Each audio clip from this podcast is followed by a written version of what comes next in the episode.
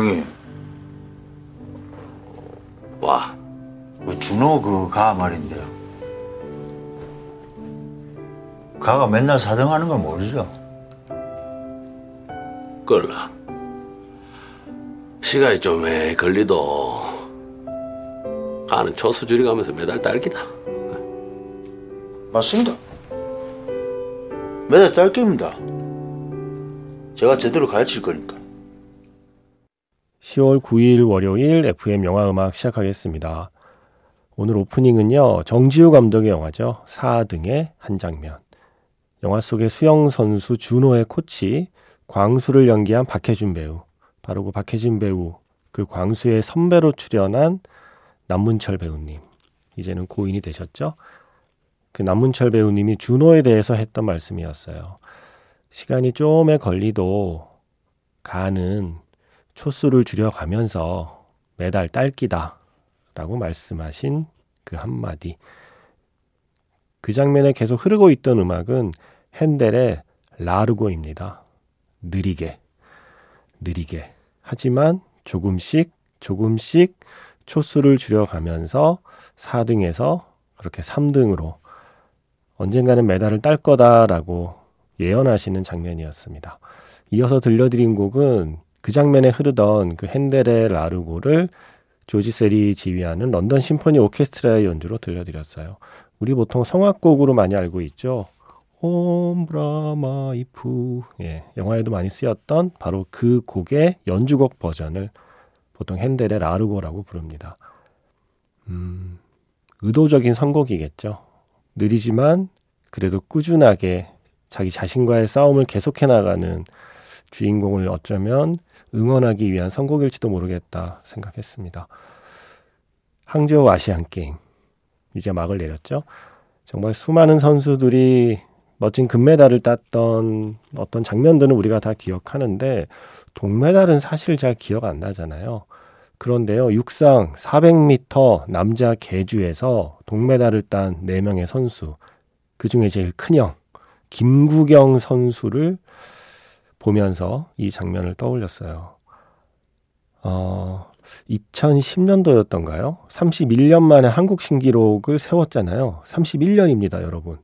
1979년에 100m 한국 신기록이 작성된 뒤에 31년 동안 아무도 못 깬 기록을 처음으로 깬 선수가 김구경 선수예요. 그리고 나서 2016년 리우 올림픽에서는 예선 탈락. 그 전에 세계 선수권 대회에서는 부정 출발로 실격.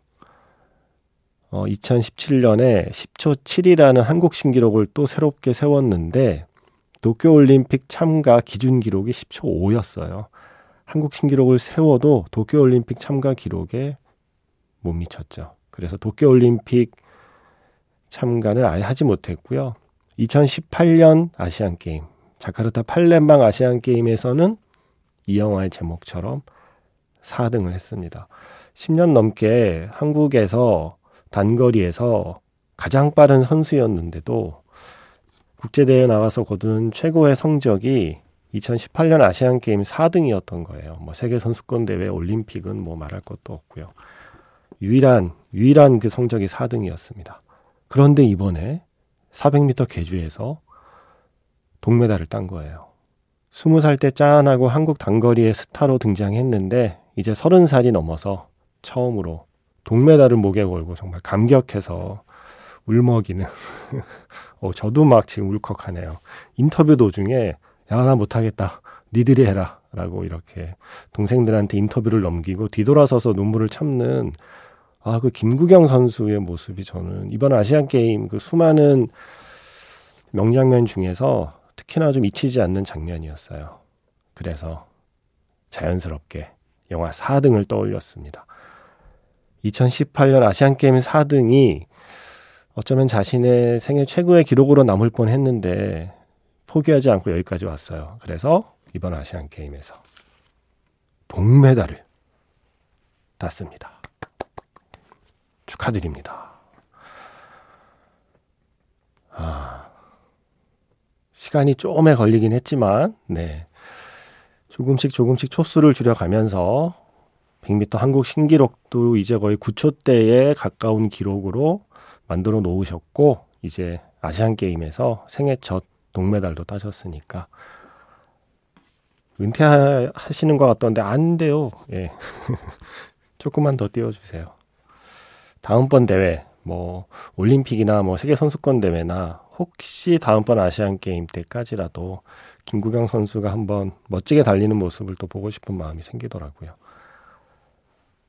이제 아시안 게임이 끝나고 한글날이 되었습니다. 우리말, 우리 글을 사랑하는 FM 영화 음악과 오늘 한 시간 동안 함께 해주시고요. 문자 번호 샵 8000번입니다. 아, 문자 번호 우물정 8000번입니다. 짧은 건 50원, 긴 건 100원의 추가 정보 이용료가 붙고요. 똑똑한 라디오, 쪼꼬미. 아, 이거는 이렇게 하면 못 알아들으시겠다. 예, 스마트 라디오 미니, 미니 어플은 무료이고요. 카카오톡 채널 FM 영화 음악으로도 사연과 신청곡 남겨주시면 됩니다. 지금 열리고 있는 부산국제영화제에서 이 배우의 또 새로운 영화가 공개가 되었죠. 판빙빙 배우와 함께 출연했다고 하고요. 이주영 배우님, 영화 야구 소녀에서 Dreaming in Skies, 피터팬 컴플렉스 그리고 피처링은 전소현이었습니다. 어, 이번 대회에서 4등 하신 분들께 들려드리고 싶은 노래였습니다. 5등, 6등, 7등 그 모든 선수에게 들려드리는 곡이고요. 메달 따지 못한 선수들, 그리고 TV 중계도 제대로 되지 못해서 어떤 종목에 누가 출전했는지도 사실 다 알기 힘든 그 수많은 종목에, 흔히 말하는 비인기 종목의 선수들 모두 다 수고하셨습니다. 혹시라도 그분들 중에 한 분이라도 이 방송을 들을 수 있잖아요? 네. 단 한 분이라도 어디에선가 이 방송을 듣고 계시다면 이 FM 영화 음악이 보내는 이 작은 박수 소리가 예, 약간의 위안이 되지 않을까 하는 생각을 해봅니다. 메달을 따신 분들 중에는 저는 언제나 은메달을 이렇게 목에 건 분들이 제일 눈에 밟혀요. 왜 동메달은 어쨌든 마지막에 승리를 하고 끝내는 대회인 거잖아요. 마지막에 보통 동메달 결정전을 하게 되니까요. 동메달을 따느냐 4등이 되느냐의 싸움에서 어쨌든 이겨서 동메달을 따고 그 대회를 마무리한 건데 은메달을 딴 선수는 마지막 경기가 패배한 경기가 되는 거잖아요. 어, 그게 저는 더 기분이 좀 뭐랄까요 힘이 훨씬 더 빠지는 어떤 대회로 좀 기억되지 않을까라는 생각을 하게 되더라고요. 그리고 제가 저만 그런가요? 저 정말 이 음, 한국에 예, 이 대한민국의 이 수많은 언론과 기자분들의 이 못된 버릇을 볼 때마다 제가 그 타자 치고 있는 그 손등을 자로 한 대씩 때리고 싶을 때가 있습니다. 예. 체벌은 안 됩니다만 저희 어릴 때를 생각해 보면 이렇게 그래도 좀 맞아도 크게 충격이 가장 덜하고 하지만 뭔가 좀 반성하게 되는 체벌은 손바닥 맞는 거였던 것 같아요. 예. 그런 헤드라인 쓰지 마! 예, 하고 이렇게 손바닥을 맴매하고 싶어지는 순간들이 또 반복이 되더라고요. 왜 우리 맨날 금메달 실패라고 써요? 은메달 성공 아니고 금메달을 따는데 실패한 게 아니라 은메달을 따는데 성공한 거잖아요. 이게요, 스포츠는 뭐, 그래도 그렇다고 쳐요. 뭐, 순위를 다투는 분야니까 그럴 수는 있다고 치는데, 뭐, 그것도 저는 마음에 썩 들지는 않, 않습니다만, 이게 심지어 무슨 영화제 나가면 칸 수상 실패. 제가 같은 결과를 전하는 다른 나라 기사를 몇 개 찾아봐도 제 기억 속에서는 그런 표현을 쓰는 걸 본 적이 없어요. 자국의 영화가 상 못 탔다고 수상 실패, 뭐 진출 실패, 뭔 이렇게 실패라고 자꾸 쓰는지 모르겠어요. 그냥 칸 영화제 진출하면 진출한 거고 상 못하면 그냥 상 못 탔고 대신 어떤 영화가 상을 탔는지를 전해주면 되잖아요. 예. 근데 맨날 뭘 수상 실패래. 상 못하면 칸 영화제 간거 자체도 뭐 의미가 없는 것처럼 예. 아, 자, 그런 기사들에 약간 그런 게 있어서, 어, 이번 대회에서 은메달 따신 모든 선수들께도 저는 금메달을 따는데 실패한 게 아니라 은메달을 따는데 성공하신 거라고 말씀드리고 싶었습니다. 이게 그냥 정신 승리가 아니고요. 예, 이게 팩트인 거니까요. 그러지 맙시다. 자, 이번 대회 은메달 따신 분들을 위한 선곡입니다. 은이라는 게 뭔가 금보다 값이 못한 것 같지만 은이어야 할 수 있는 일들이 또 세상엔 있습니다. 여러분, 뱀파이어는 은으로 만든 총알로 제압할 수 있습니다. 우리가 수많은 영화를 본 사람으로서 우리가 그 정도는 알고 있잖아요. 그 이름을 밴드 이름으로 삼은 사람이 있죠. 밥 시거 and Silver Bullet Band. 밥 시거와 은총알 밴드의 노래 Like a Rock. 이 노래의 가사가 이번 대회 참가한 모든 선수들께도 들려드리고 싶은 가사이기도 해서 제가 또 좋아했던 영화 웨더맨에서 니콜라스 케이지가 자신의 아버지 마이클 케인을 위해 선곡한 곡이기도 하죠. 밥 시거 앤 실버 블렛 밴드의 노래입니다. Like a Rock. 실버 라이닝 플레이북에서 Always Alright 알라바마 쉐익스의 노래였고요. 그 전에는 밥 시거 앤 실버 블렛 밴드의 Like a Rock 웨더맨의 노래였습니다. silver lining이 거기서 나온 말이잖아요. Every cloud has a silver lining. 모든 구름은 은빛 테두리를 갖고 있다. 구름 뒤에 태양이 있으면 그 구름 테두리가 좀 밝게 빛이 나잖아요. 그게 은빛 테두리라고 표현을 하는 거죠. 지금 눈에 보이진 않지만 품고 있는 희망에 대한 상징처럼 쓰이는 말이에요. 실버 라이닝 플레이북. 뭔가 금보다 못한 걸 내가 목에 걸고 온 건가? 라고 생각하실 수 있으니까 아닙니다.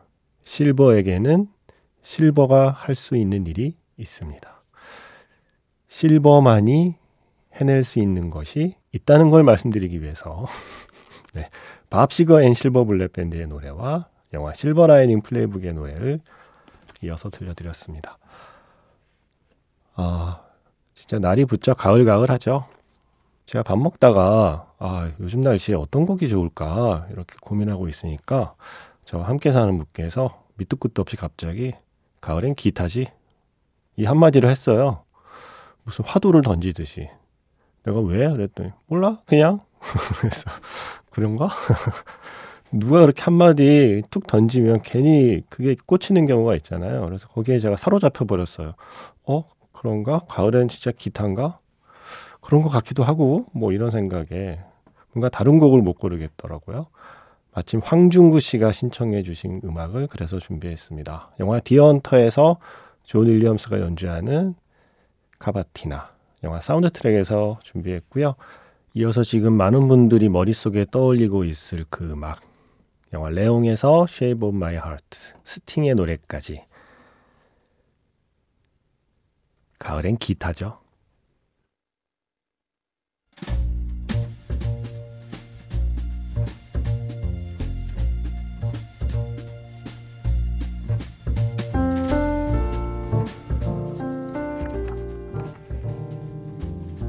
다시 꺼내보는 그 장면, 영화 자판기.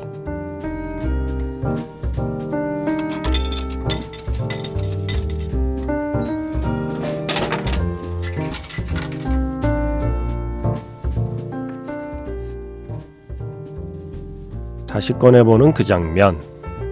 책이 있는 월요일. 책이 있는 한글날. 제가 자판기에서 뽑은 영화의 장면은요. 매직아웃 스페셜 F에서 한번 소개했던 영화이기도 하죠. 영화 말모이의 한 장면입니다. 사라져가는 우리말을 지켜내기 위해서 우리말 큰 사전을 만들고 있는 사람들. 하지만 아주 큰 장벽을 만났습니다. 전국 각지에 다양한 사투리 표현을 모으는 게 쉽지 않았거든요.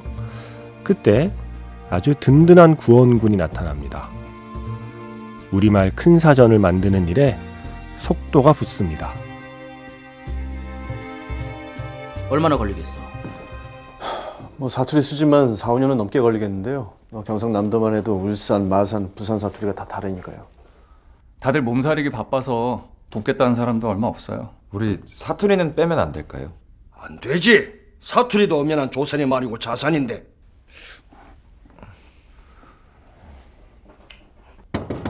다들 좀 나와보세요. 왜요? 저기 봐봐. 뭔 일이야? 어?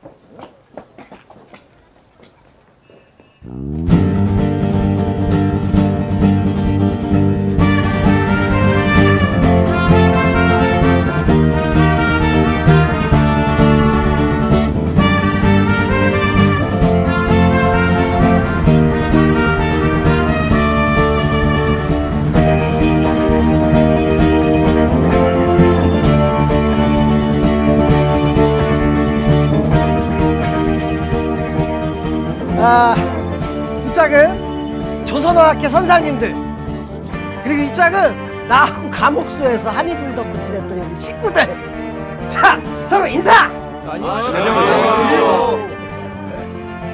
춘삼이 예, 스님. 그 전라도 광주 출신 장춘삼이어라. 야 길어 이름 빼고 의성이시더. 부여유 평양입니다. 회사님도 제주마 씨 고성 1회요 강릉이래요. 온양이요. 안동이시다 목포서 아시라 마 부산입니다. 저는 경상인데요. 형님들이 계속 경상 빠지라고. 너 제마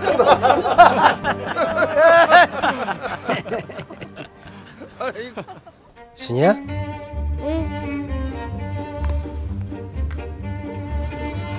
아, 이 까막눈들 진짜 창피하다, 창피해. 야, 이 자식들아, 이거를 모르냐? 가위, 가위, 가위. 아이씨, 야, 조용히 해. 저, 저, 춘삼이부터. 가세, 강해 가우, 가시게. 가세. 가시게. 가세, 가우. 가세. 고세. 가세이. 가루. 응 가세. 가위. 다음에. 자, 이렇게 해서 들고 있어. 고추장! 고추장, 당추당 고초장, 꼬장. 땡추자이 꼬이장. 고치장, 꼬치장. 꼬치장. 고추장. 뱅가이장. 이 꼬치장 고추장. 어떻게 이런 생각을 하셨습니까? 아, 이 한 사람의 열 발자국보다, 어? 열네 놈의 한 발자국이 더 낫지 않겠어? 이거 호떡들 드시면서 하세요. 고맙습니다. 고맙습니다. 아리가또 고자이마스 다시 꺼내보는 그 장면, 영화 자판기. 책이 있는 월요일, 책이 있는 한글날. 오늘의 책은 우리말 큰 사전입니다. 영화 말모이의 한 장면이었고요. 이어서 들려드린 곡은 이 영화 덕분에 다시 한번 많은 사람들이 흥얼거리게 된 노래였죠. 반달. 아주 중요한 장면에 아주 중요하게 쓰인 노래이기도 하죠. 오늘은 이 곡을 코리안 심포니 오케스트라의 연주로 준비했어요. 우리에게 익숙한 동요 같은 거 있잖아요. 이런 거 이렇게 연주로 한번 제대로 들으면 되게 근사하지 않아요? 이 멜로디가. 어릴 때 부르던 노래라고만 생각했는데 아주 멋진 오케스트라 곡이 되었습니다. 반달.